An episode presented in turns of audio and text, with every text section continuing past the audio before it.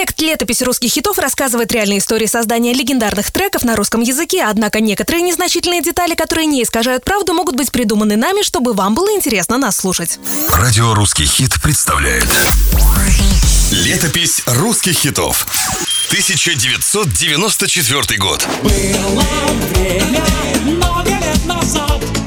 Леонид Агутин уже почти 30 лет носит гордое звание «Главный босоногий мальчик страны». Хотя в 90-х будущий амбассадор латины мог лишиться этого хита. Гера, напиши слова на эту мелодию, а я готовую песню кому-нибудь быстренько продам. А то деньги, ну, очень нужны. Лень, ну вот это ж прям твои мотивы, ну твоя песня.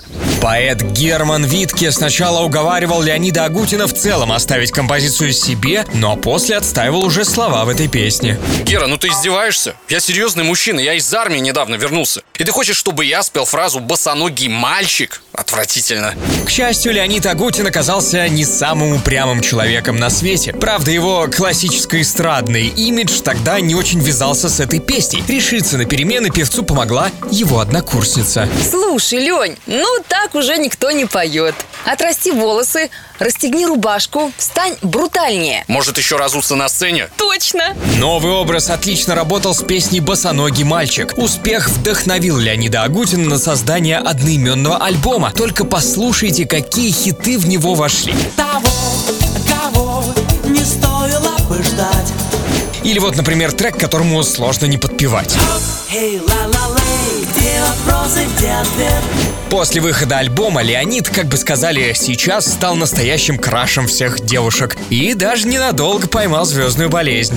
Олег, ты мой продюсер, ну разберись. Я должен закрывать концерт, я. Зрители должны ждать меня, а не этих бездарностей. Но Леонид Агутин быстро понял, что так вести себя не стоит. Альбом «Босоногий мальчик» стал настолько любим публикой, что Леонид через год после его релиза организовал сразу два концерта в Олимпийском, хотя на тот момент это казалось совершенно невозможным для начинающего певца. По признанию самого артиста, за все эти годы он вытащил десятки занос из своих стоп. Видимо, поэтому на всех последних концертах исполнитель в обуви. Но это уже не имеет никакого значения, потому что поклонники готовы и так подпевать и любить Леонида Агутина.